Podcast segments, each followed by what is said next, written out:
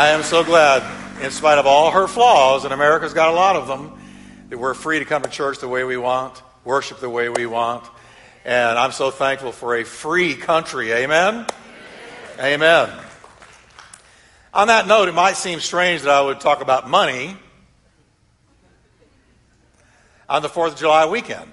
But you know, I've learned money is very spiritual in this respect. Jesus said you can't serve God and money. He said you will either love one and hate the other, or you will hate one and love the other. You'll have a love hate relationship with anything you try to bring alongside and be a God alongside the God. If you have two gods, you're going to love one and hate the other. It's going to end up being love hate. You can't serve God and debt. The more you're in debt, the less you're free to serve God. So, in that respect, money has a spiritual uh, connection. So, today I want to talk to you about New Testament giving. And see, here's what I know a financially strong church is a church that can reach its city and reach the nation and reach the world. So, how many of you know if ever America needed to be reached with the Word of God, it is now? Amen? So, we're going to talk about your finances, and you, are already thinking, some of you, oh man, I wish I hadn't come to church today. He's going to talk about money. But you're going to find this is going to bless you, and it's going to illuminate you, and it's going to teach you what the Bible actually says about giving. I'm not going to scam you, I'm not going to make false promises. I'm going to tell you the truth about you and your money. So let's read 2 Corinthians 8, 1 through 4. And this is the Apostle Paul. He's bragging on some churches that were located in the region of Macedonia. Here's what he says Moreover, brethren, we make known to you the grace of God bestowed on the churches of Macedonia. Though they have been going through much trouble and they've been going through hard times, they have mixed their wonderful joy with their deep poverty, and the result has been an overflow of giving to others. Wait a minute, if they're in poverty, how are they powerful givers? Because giving you do no matter if you've got a lot or a little. And then he says, watch this. They gave not only what they could afford, but far more than they could afford. And I testify that they did it because they wanted to. Everybody say they wanted to. And not because of nagging on my part. That's why I picked the Living Bible to read this, because I love that nagging part. So they're, they're giving not because they were nagged into giving. They begged us to take money, to take the money, so that they could share in the joy of helping the Christians in Jerusalem. Lord, thank you for your word today. And I pray that your word will set us free. You said we would know the truth and it would set us free. Now, Lord, I pray truth prevails today, and that truth sets us free in our finances to serve God with all of our heart in Jesus' name. Will you breathe a prayer and say, Lord, speak to my heart? I receive your word engrafted into my soul in Jesus' name. Amen. Turn to your neighbor and tell him, I think it's going to be good, even though it's about money. Tell them. Somebody came up to me in the first service in the, in the altar afterwards. She said, I'm visiting for the very first time today. And she told me she was a teacher of elementary school children, and she's a single mom. She said, I'm here for the very first time today. And as soon as you said you were talking about money, I thought, oh no, I'm in a typical Baptist type church. She said, but what you had to say about money really affected me. And you said it in a way I've never heard it before. Well, that encourages me. Now, last time we talked about four different types of financial lifestyles. Everybody in here has a financial lifestyle. There are principles you live by in your money. All right? We started with the worst. I'm not going to go into it all uh, again, but we ended with the best, and I'll tell you what the best financial lifestyle is one more time. It is living by the 80 20 financial lifestyle, the 80 20 financial principle. And here's what that is out of every dollar that I have, I give a dime to God and I put a dime in savings. Now, if I could convince teenagers to start living that way right now, they would be rich by the time they were 40. If you take every dollar that you get and you give a dime to God and a dime into savings, then you're living on 80% of your income, and that means you're living below your means. And you know what else it means? It means that you're financially free. If you're living below your means, you're giving a dime to God, a dime into savings, then you're, you're living below your means on 80% of your income. You say, well, Jeff, I can't do that. If I did that, I couldn't pay my bills. You can work towards it. I'm giving you something to reach for. In all transparency, that's the way I live right now. I give a dime to God and I put a dime into savings. That's the way that I live. I am financially free. That's the way that I live. And I believe that leadership, that whatever leadership has flows downward. And so I want you to be strong and balanced in your finances like God has helped me to achieve. I want you to have it. It took me years to get there. And I had to cut up a lot of Jehovah visas to get there. And what I did, I had, we used to have like four or five credit cards that we were in debt to. And so we picked the one that had the worst interest rate, and we began to attack that one with the money. And we retired one. It was such a joy when it was all paid off to cut that card, that Jehovah Visa up. And we went to the next one, the next one, the next one, until finally we were out of debt to those credit cards and, and those companies that love to bring you into debt. I probably get an offer a week in the mail to get another credit card. And you know what I do with that? It goes immediately into file 13. Because I'm not going to live in debt. Now, so you live 80 20. Now, we also saw that money is put, simply put, simply defined, money is the resource that empowers us to get what we want or need. We're living in a capitalistic society. We all need things. We have a currency. We have a, an economy, and every economy has a currency the dollar, the mark, the, the Deutschmark, the, the franc, whatever it happens to be. And that dollar, the American dollar, is simply the means to an end. It is how we get what we want or need clothes, food, shelter, a car, whatever it is. We all need money, but money is neutral. Money can be good, money can be bad. Money is sort of like a gun. A gun is not evil, it's how you use it, it's how you choose to use it. You can use it for good or for bad. Money's the same way. Money can bless you, money can curse you.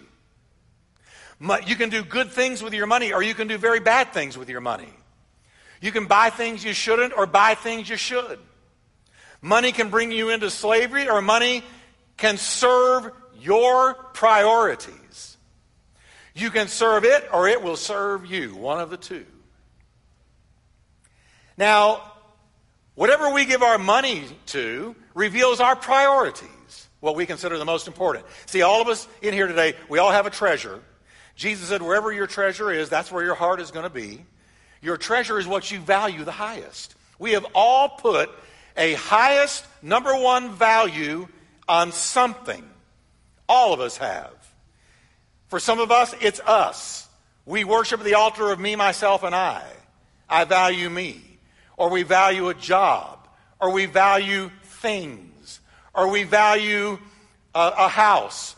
Or we value some other thing. But listen, kingdom living is when you value him above all else. Jesus said, Seek ye first. He didn't say second, third, or fourth. He was talking about prioritizing your values. If you value the kingdom, you're going to put it first. You're going to prioritize it. See, you're in church today. That tells me you have put a value on church. If you didn't, you wouldn't be here. You'd be doing something else. But you woke up this morning and you said, Well, I don't really feel like it, but I'm going to roll out of bed. Jesus got up from the dead. You can roll out of bed. You, you got up and you, and you rolled out of bed and you got dressed and you prioritize getting into that car and driving to church because you value the kingdom of God. So you prioritized it. It is part of your treasure. And I'm so glad it's part of your treasure. So whatever I prioritize is what I value most. And what I value most is where I'm going to put my money. Jesus said, where your heart is, that's where I'm going to find your treasure. Whatever you're valuing, that's where you're going to put your money. Amen. Guarantee you. Whatever you love, that's where your money goes. And so I told you last week, I can tell everything, well, not everything, but a lot of what I want to know about your life by just looking at your calendar or your checkbook because that reveals what we prioritize. Now, let me tell you something. I don't give to God's work because I have to. The New Testament does not command me to tithe. Now, I just shocked some of you into a stupor. Because you haven't heard a preacher say that, have you? But I'm going to tell you the, the New Testament does not tell Christians to tithe. It tells us to give. It encourages us to be givers, but we're not under Old Testament law. We're under New Testament grace. So listen carefully to me. I don't give because I have to. I give to God's work because of my values, because of what I value. That's, I give to God's work because I value God's work. I value the gospel of Jesus Christ. I value the furthering of the kingdom of God. I value reaching others in Jesus' name. I value shining His light everywhere that I can. I value the kingdom of God and the king of the kingdom. Amen? And because I value Him, that's why I give, to propel the work of the kingdom forward. Because, like it or not, it takes money to reach people. It takes money to give us this air conditioning right now. How many of you can say amen? Thank God we have that AC. It takes money to get this building. It takes money to, to go on radio. It takes money to open these doors. It takes money. Listen, it takes money to bring the good news to people. And so I know that as I give to the kingdom, I'm doing it because it's what I value highest. It's what I value, so I prioritize it in my finances. I say no to other things, folks, all the time on a regular basis so that I can give into the work of God. I mean, 10% of my income, there's a lot of things I could do otherwise with 10% of my income, but I say no. And I say, no, I'm not going to do that. I'm not going to spend that on me. I'm going to be, as Jesus said, rich toward God, and I'm going to put a dime at least of every dollar into the work of the kingdom to propel it forward because that's where my values are. Amen. So I want to share with you today three life changing truths about you and your money. First, New Testament giving is grace driven. I want you to say grace driven. Now, in the New Testament, we're under grace and not under law. In our text that we read at the very beginning, the churches in, Ma- in Macedonia that Paul mentions were very poor, and they were experiencing persecution. They were poor, they were poverty stricken, and they were being persecuted for the gospel of Jesus Christ. Now, I want you to notice what Paul says they did. in spite of their poverty, in spite of having next to nothing, they hardly had two pennies to rub together. They gave out of their own need to help poor people in Jerusalem, poor saints in Jerusalem. They gave out of their need, and they were also being persecuted and poverty stricken. The saints in Jerusalem were experiencing the heat of red hot persecution. And so these Macedonian churches, though they didn't have anything themselves, very little, they took up this really big offering. And the Bible says they gave what they could, and then they gave more than they could to help the poor in Jerusalem. I'm going to quote it. They gave not only what they could afford, but they gave far more. Their giving was exceeding abundantly above and beyond what they could normally commonsensically do. But they said, God has touched us. Now I want you to notice, Paul says that their giving, the giving of these Macedonian churches, their giving was grace driven giving. He said, We make known to you the grace of God bestowed on the churches of Macedonia. Well, the grace of God he's talking about is the grace to give. The grace to give. See, God touched their heart. New Testament giving, folks, is a heart thing. It's not a mandated thing, it's a heart thing. Everybody say a heart thing.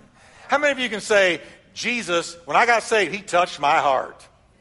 He touched my heart. How many of you are thankful for amazing grace how sweet the sound it saved a wretch like you. You once were lost, now you're found. You were blind, but now you see. I'm so thankful for the grace of God. The grace of God led me into salvation, brought me into salvation. I'm saved by grace through faith. faith through grace. I'm saved by grace and not, not by works, lest any man should boast. But the grace of God not only led me into salvation, the grace of God also, with these Christians we're reading about, release giving in their lives. It touched them to be givers. Their giving was grace driven. It wasn't force giving. It was not guilt driven giving. It was not following a huge sales pitch. And it was not following a scam. But they gave out of being grace driven. Can we say grace driven again? See, you're grace driven today. The grace of God is working on you today. I'm about to read that to you. But the grace of God is at work to you, on you today, in you today, and every single day of your life. The grace of God is working in you. Now, here's what Paul says He says, I'm praying for the same grace that was on the Macedonian churches. He says to the Corinthian church, He says, I'm praying the same grace will come on you. Let me quote him. Since you excel in so many ways in your faith, your gifted speakers, your knowledge, your enthusiasm, and your love from us. He says, Man, you, you Corinthians, you've got a lot of good things going on. You've got a lot of good things happening in your church. But I'm praying for one more grace thing to happen in your church. He says, I pray that as you've been gifted in all these other things, I want you also to excel in this grace of giving. I'm praying that the grace to give, grace driven giving, will lay hold of you, grab hold of you, and move you to be givers. Amen. It was a grace thing. Giving is a grace thing. God's grace for salvation had been poured out on them, and it manifested in a giving heart, even above and beyond their means. Now, as I read the Bible, this is what I believe New Testament giving is all about. I believe it's grace driven. It's not law. It's not mandated. As a matter of fact, let me make a statement. In the Old Testament, giving was mandated. In the New Testament, giving is celebrated. Amen. In the Old Testament, it was mandated. But in the New Testament, it's celebrated and it flows out of a heart touched by grace. Let me read to you what the Bible says God is doing inside of all of us. Paul wrote to the church, You must decide in your heart how much to give. And don't give reluctantly or in response to pressure, for God loves a person who gives how, everybody? Now, notice that verse. Giving is from the heart. Decide in your heart. Give cheerfully. Don't give out of pressure. Those are all heart issues. Those are all attitudinal. Those are all things that come from within us. We're not being mandated. He is telling us that God is working in your heart, not only to give, but to give joyously, to give happily, to give with a celebratory attitude. So, grace driven giving is a God given desire because of God's grace to graciously pour out what you have for the cause of Christ. Listen to this verse. God is working in you. I want you to turn to your neighbor and say, God's working in you. And some of you looked right at me and said it. Turn to your neighbor and say it. God is working in you. Now turn to the other side and say, You too. If you're a believer, God is working in you ongoingly every day. God is working in you. God's working in you. Now, how is that manifest? How is God working in me? What does that mean? He tells us God is working in two ways. Here's the way God's working manifest He gives you the desire and the power to do what pleases Him. See, God gives Holy Ghost desire. When I was called to preach, I never heard a word from heaven Jeff, preach or die. I never heard a word. I never saw a cloud formation in the sky. You know how God called me to preach? The, the, the, grace of God was working in me, and the power of God was working in me. And, and, and as God worked in me, He gave me a desire. It was a burning desire. It chewed me up alive. I could not get away from it. The more I prayed that God would take it away because I had terrible stage fright, church. I mean, there was a time, the very thought of being up here like this in front of you would have sent me into a fainting spell. But God laid his hand on me and told me to preach. And the way he showed it to me was the burning to preach and teach and communicate the Word of God began to eat me up alive. I could not, as a matter of fact, the more I prayed about it, the worse it got. Until finally I had to give vent to what God did in me. So God was working in me to give me the desire. But watch this. After He gives you the desire, He gives you the power to follow through with it. He gives you the power. This is what grace does. Grace gives you Holy Ghost desire and then Holy Ghost ability to fulfill the desire. Amen. Now, how many of you know what a spotter is? How many of you know what a spotter is? Okay, if you work out with weights, uh, uh, you're in the gym, you lay down on a bench press, let's say you pick up 150 pounds, and, and you pick it up, and, and you bring it down to your chest, and you're going to pick it up again, but you're not as strong as you thought. And you bring that down, you bring that weight down, and, and, and you're embarrassed to admit that you can't get that all the way back up and put it back in the holder. You're kind of stuck and now you've got these weights on your chest. You want to pick it up, but you can't. And then somebody comes out of the blue, and they're called a spotter. And they put their fingers around that bar, and they help you lift what you could not normally lift. And so you lift that 150 pounds with the help of the spotter and put it back in its holder. And that's what the grace of God does with you and me. God tells us to do this, or to do that, or to do the other. And then we say, Oh Lord, I want to do it, but I can't lift this. And He says, That's where my grace steps in. Because I'm going to help you do what you could not normally do on your own.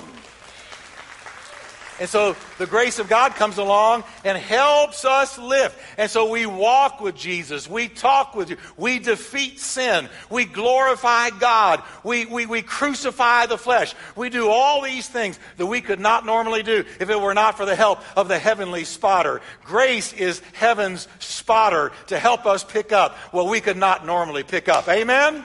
Come on, everybody. He gives me the desire and then he gives me the power to do God's will. He changes our nature. This is the way all good works begin in the New Testament. God's grace creates a desire, and then he gives the power to follow through. He changes my nature. He changes my want to do. He changes my motivation. He gives me a brand new heart. How many of you are glad that God changed you? Amen. God changed you. So, New Testament giving flows from a redeemed heart that values the Lord's work and wants to give towards its success. So, New Testament giving is first grace driven. Can you say that with me? Grace driven. Grace driven. Now, the second truth about New Testament giving is this it's focused on God's glory. It always focuses on God's glory. Paul wrote this. He said, When we take your gifts to those who need them, they're going to thank God.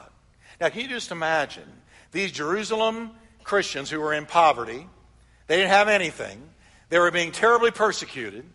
And then here comes Paul with this giant financial gift. And he just gives them money. And then they say, Well, where did this money come from? And he says, Well, it came from the poor Christians who were in Macedonia. And they gave what they didn't have.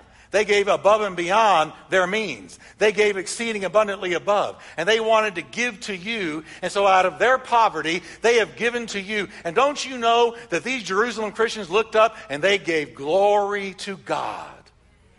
Amen? How many of you who are in financial trouble would give God a little bit of glory if I walked up and gave you a $1,000 check right now? How many of you would say, how many of you would have a benefit right about then?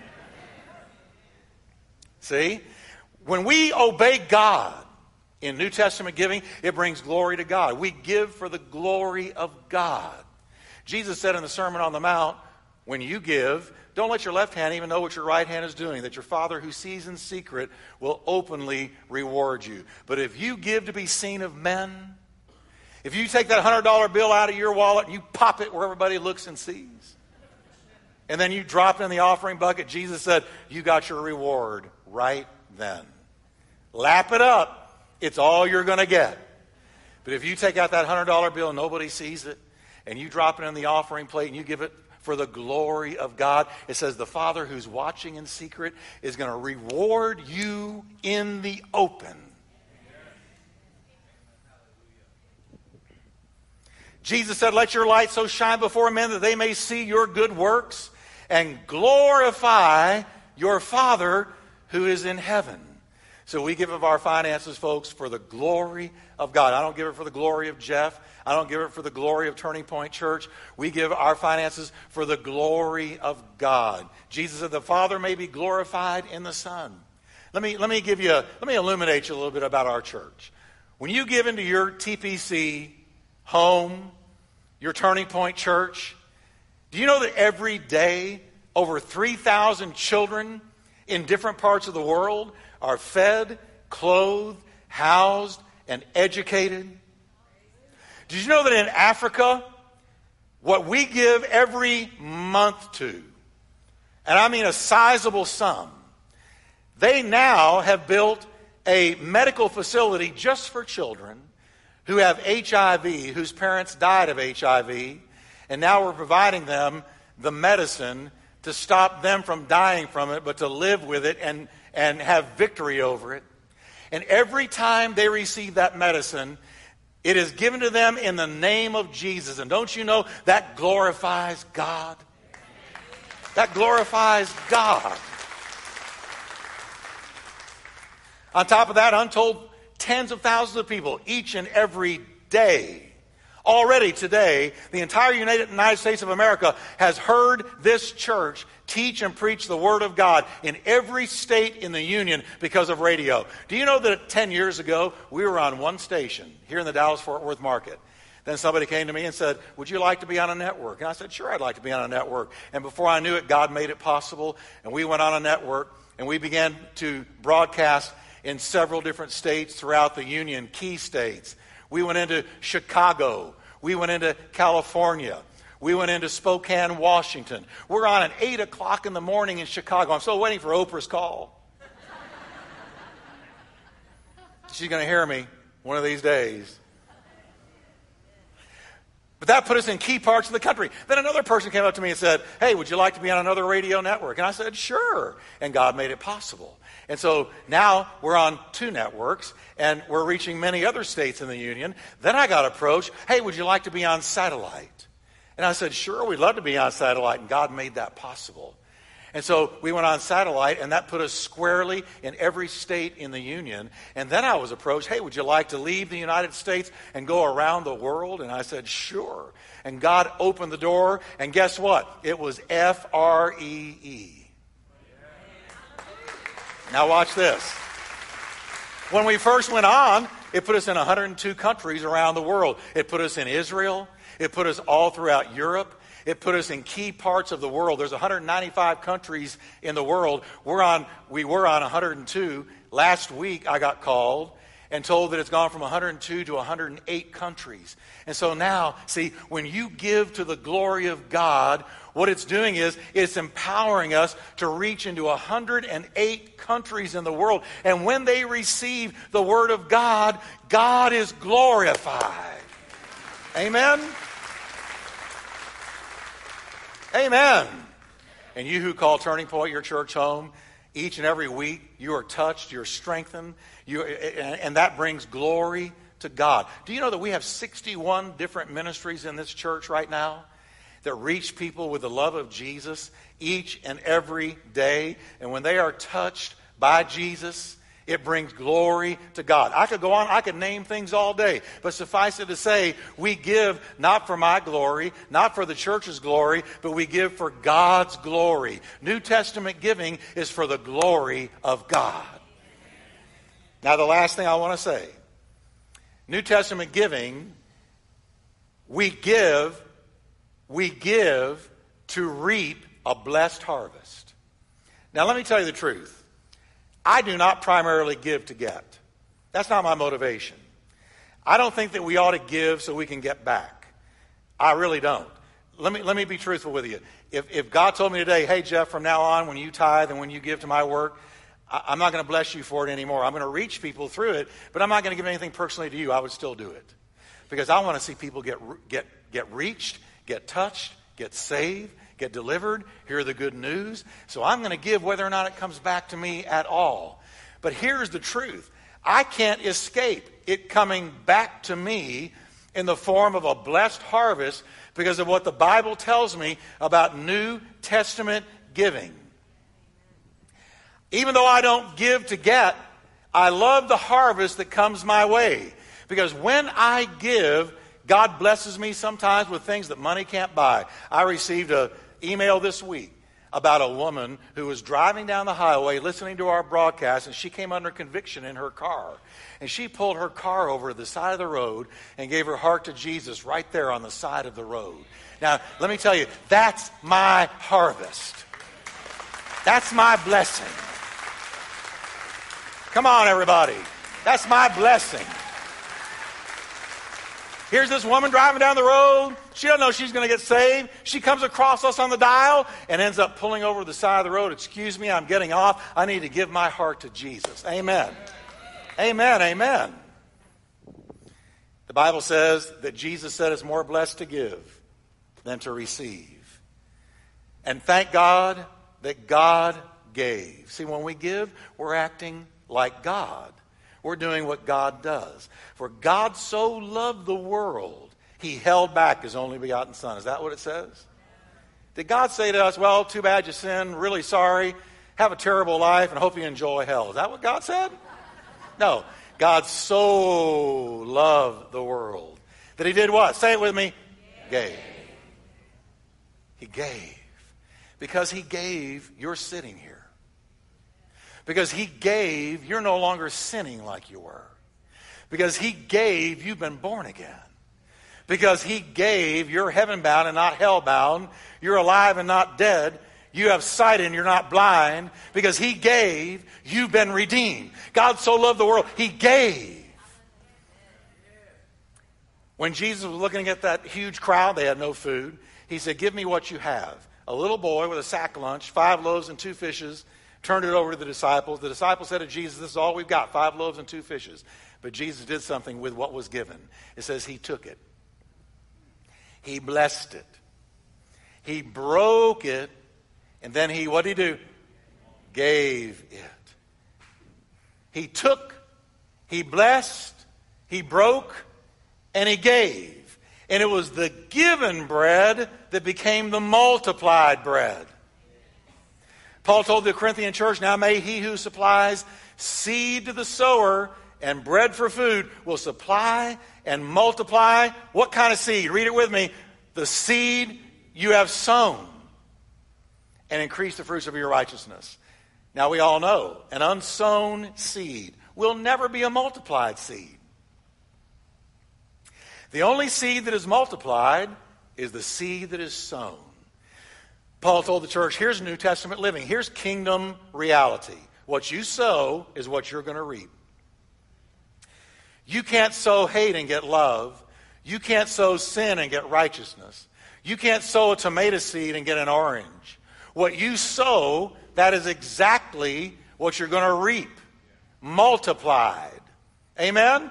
I, I mean, I can put one seed in my backyard and it ends up becoming this huge plant with multiple seeds. And that's the way it is. When you sow into the kingdom of God, when you give into the kingdom of God, you're going to reap, reap a blessed harvest. I don't sow, I don't give to get, but when I give, I do get because God makes sure I reap a harvest. What you sow, you reap. Paul said he will provide and he will multiply the seed you have sown and then produce a great harvest of generosity in you. Yes, you will be enriched in every way, so you can always be generous. So I want you to say with me the best seed is a sown seed. Amen. The best seed is a sown seed. See, when I get paid, when you get paid, we can spend all of it on ourselves. But if you eat all your seed, you have no seed to sow so that the, the potential in every seed is lost. When you eat your seed, it's gone forever. But when you sow your seed, it unlocks its potential and it multiplies. Amen? So here we are. You know, we're just another church in America, a good church, a wonderful church. I love our church. But we're just another church of thousands in America. But guess what? As we have given, look what God has done with the seed. In, in 10 years, we, we have gone to reaching most countries in the entire world with the Word of God. Look how he took that seed and multiplied it. Amen? So I want you to stand with me today, would you? And say with me, when I give a dime, out of every dollar. It is grace driven for God's glory, and it brings a blessed harvest. Amen. That woman pulling over the side of the road, that's my harvest. Amen. You, you're my harvest. Amen. I mean, God, God will give you a harvest with things that money can't buy. So let's lift our hands to the Lord Jesus today. Father, every person in here has a financial lifestyle. Every one of us have been trusted by God as stewards to watch over the money He allows into our life. Now, Lord, I pray for this congregation that what you have taught me through the Word of God and what you have established in my life will flow down into them. Help us, Lord, to live by 80 20. Get us to the place where we are free. Free to serve God, free to give to His work, free to, to give according to our value system. Thank you for your blessing. Thank you for your presence. Thank you for your goodness. Now, would you pray with me, church, and say, Lord, I give to you my finances, redeem them, renew them, bring them into conformity to the will of God. In Jesus' name. Amen. If you needed that today, give the Lord a hand of praise. Amen. Amen. Amen. Amen. All right. I have an announcement today. Now, I told you, now we're going to pray for you. Oh, thank you. Now, this lady come up next to me. This is Cindy Clark. Now, some of you have seen her sitting over there, standing over there. Um, some of you have never seen her before. Isn't she pretty? Okay. okay. She's prettier on the inside. But now let me tell you about 14, 15 months ago, we began to talk. And I had told the Lord, Lord, I just need somebody to talk to. Having lost Kathy, I really could not imagine ever being with someone in a lifelong relationship again. I just couldn't ima- picture it, couldn't imagine it. Well, how many of you know God will surprise you? Right? Here, here. And um, so Cindy and I began to talk. And at first, we were just doing things together, going places together, just talking. We had a lot of things in common. She's a church girl. She's raised in church. Her and her family used to travel around and sing in churches around America. It was a ministering family. And so uh, we kept seeing each other. I kept thinking, okay, that's enough. And then I kept seeing her. And then I was thinking, well, I don't want to give the wrong impression, and I just went ahead and kept seeing her. and then one day I realized that I loved her. So, now let me tell you something. yeah. Now, here, here's what happened. I told you when I went on vacation, I rented a Goldwing motorcycle and I was driving in the hill country. Well, she went with me. I had no plans at all. I really didn't. But we stopped in this little town and went into this little Mexican food restaurant where all good things tend to happen. Mexican food restaurants, right? Went in there, and before I knew it, I just suddenly proposed. Uh, uh, and, and here we were, you know, all hot and sweaty and, you know, been wearing helmets and all that. And um, so she said, Wow, I don't know. I'll pray about it. No, I'm kidding. I'm kidding. So right there, she said yes. And so um, go ahead and hold it. That. The ring. Oh. Not the Kleenex. She's holding up a Kleenex. Okay. There. So.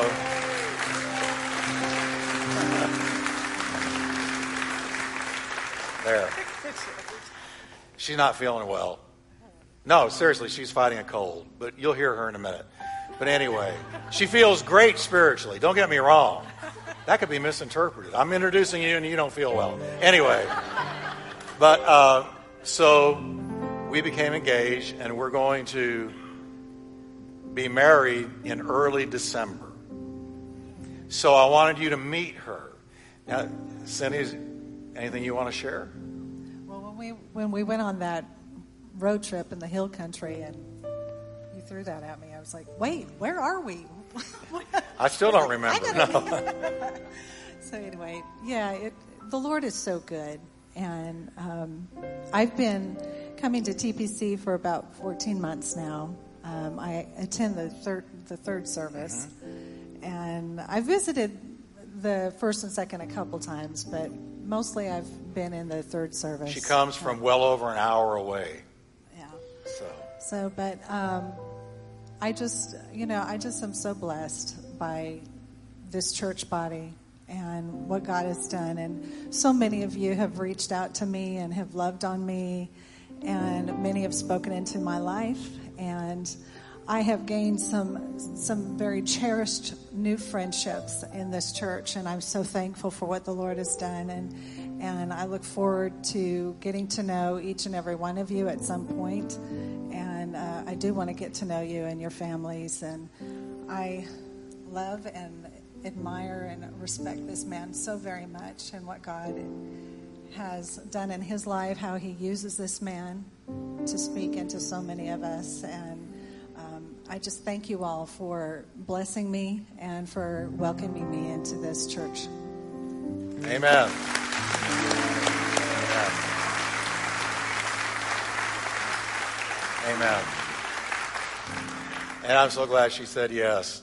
I told her friend, you would have had to have come and found me and scraped me off the cement with a spatula. But anyway, um, not only does she love the Lord, but she can sing like a bird. She'll do a special sometime soon. She has a beautiful voice, beautiful heart. Um, so much of her love for the Lord and love for God's people reminds me of Kathy. And what has struck me is the women who were the closest to Kathy love her. That spoke to me a lot. So, anyway, thank you, sweetie. Now, in the first service, go ahead. And, she stood right there. Oh, yeah. Here comes. Now, Frank is uh, going to be doing the wedding. Frank Alfredo. Amen. And that terrified him, but he's going to do it. So go ahead. Well, well, I just want to uh, give everybody the opportunity to pray with him. And also, uh, Brendan was going to kind of explain that he doesn't go about this half hearted uh, he's come to the uh, eldership and ask for prayer, guidance, wisdom.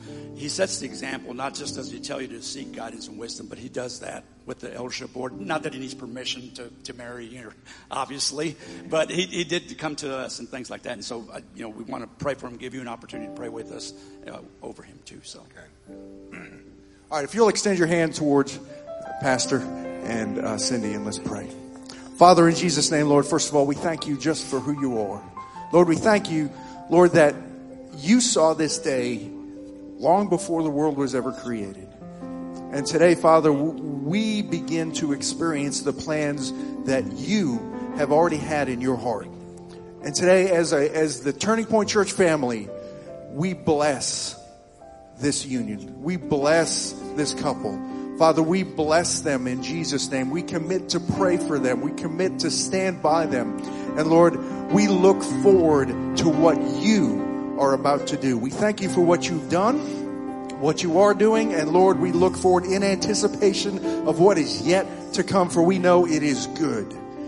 And Lord, we, we just want your name in all of this to be glorified. In Jesus' name. And all God's people said, Amen.